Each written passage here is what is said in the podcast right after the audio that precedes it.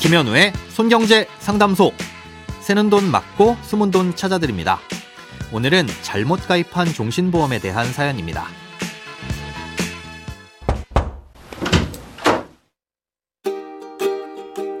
안녕하세요. 혼자 끙끙 앓지 말라는 말에 용기를 내서 사연 보냅니다.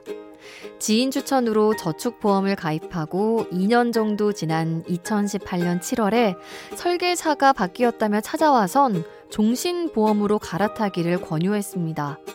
사망 보장 외엔 아무 특약 없는 종신보험이고 보험료는 53만 원이나 되었는데 저축이랑 똑같다며 며칠 동안 얼마나 설득을 하는지 반강제적으로 갈아타게 되었습니다.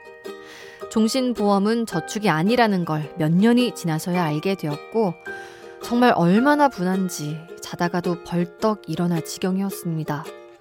그나마 추가 납입이라는 걸 알게 되어 보험료 외에 매달 60만원의 추가 납입까지 월 100만원이 넘는 보험료를 5년 동안 내고 있습니다. 매달 이렇게 큰 돈을 보험료로 내고 있는데 이렇게 하는 게 정말 맞는 건지 고민만 하고 속만 끓이다가 사연 보냅니다. 제발 도와주세요. 오늘 사연은 청취자 김영준님께서 보내주셨습니다. 아, 정리해보자면, 원래는 저축보험을 가입하고 있다가 담당 보험 설계사가 바뀌면서 저축과 똑같다며 종신보험을 권유해서 갈아탔는데 몇 년이 지난 후 저축이 아닌 걸 알게 됐지만 손해가 커서 해지도 못하고 어떻게 해야 할지 고민이시라는 내용입니다. 아, 일단 추가 납입을 하고 계시다고 말씀하셨는데요. 사업비를 희석시켜서 원금 회복 시점을 조금 앞당길 수 있을 뿐 사실상 큰 의미는 없습니다. 모든 보험에는 사업비와 위험보험료라는 일종의 수수료가 발생하는데요. 납입하는 보험료에 대해 적게는 5%에서 많게는 20%에 달하는 비용을 제하고 나머지 돈이 적립됩니다.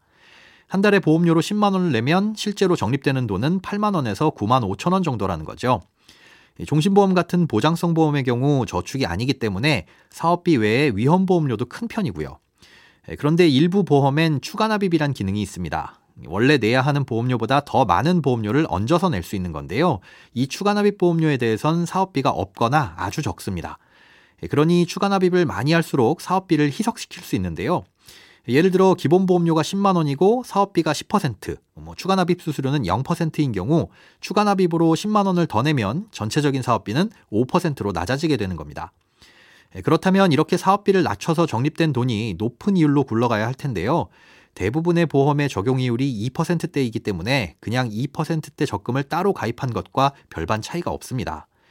보험이 복리이긴 하지만 이율이 더 높지도 않은데 사연자님이 가입하신 상품을 확인해 보니 실제로 2.3%인데다가 보장성 보험이라 사업비도 비쌉니다. 차라리 지금 보험료로 내고 계신 100만 원을 사업비가 없는 고금리 적금으로 굴리는 게 원금 되기를 기다리는 것보단 훨씬 더 나을 수 있다는 거죠. 네, 그런데 지금 해약하게 되면 손해가 매우 커서 고민이 되실 텐데요. 이 보험을 가입하게 된 과정을 보니 민원을 제기해 보실 수 있을 것 같습니다. 두 가지의 문제점이 있기 때문인데요. 하나는 기존 계약을 정당한 이유 없이 해약시키고 새로운 보험을 가입하게 했다는 점과 또 하나는 저축보험으로 속여서 가입을 시켰다는 점입니다. 보험은 중도에 해약하게 되면 대부분 손실이 발생하기 때문에 기존 보험을 해약한 후 새로운 보험을 가입시키는 행위는 엄격히 제한하고 있습니다. 예, 만약 갈아타게 됐을 땐 명확하게 전후보험의 중요사항에 대해 안내해야 할 의무가 있는데 이걸 제대로 지켰다면 저축보험을 해약하고 아무런 특약도 없는 종신보험을 가입할 이유가 없으셨겠죠. 예, 다만 부당하게 보험을 갈아타게 됐다는 사실을 입증하셔야 되는데요. 시일이 많이 지났기 때문에 어려울 수는 있습니다.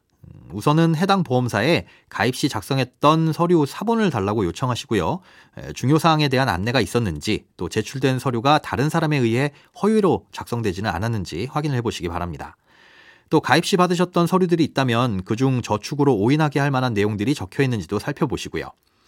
해당되는 내용이 있다면 일단 보험사에 민원을 제기하시고 만약 받아들여지지 않는다면 금융감독원에도 민원을 넣어보시기 바랍니다. 돈에 관련된 어떤 고민이든 상관없습니다. imbc.com 손에 잡히는 경제 홈페이지로 들어오셔서 고민 상담 게시판에 사연 남겨주세요. 새는 돈 맞고 숨은 돈 찾아드리는 손경제 상담소. 내일 다시 만나요.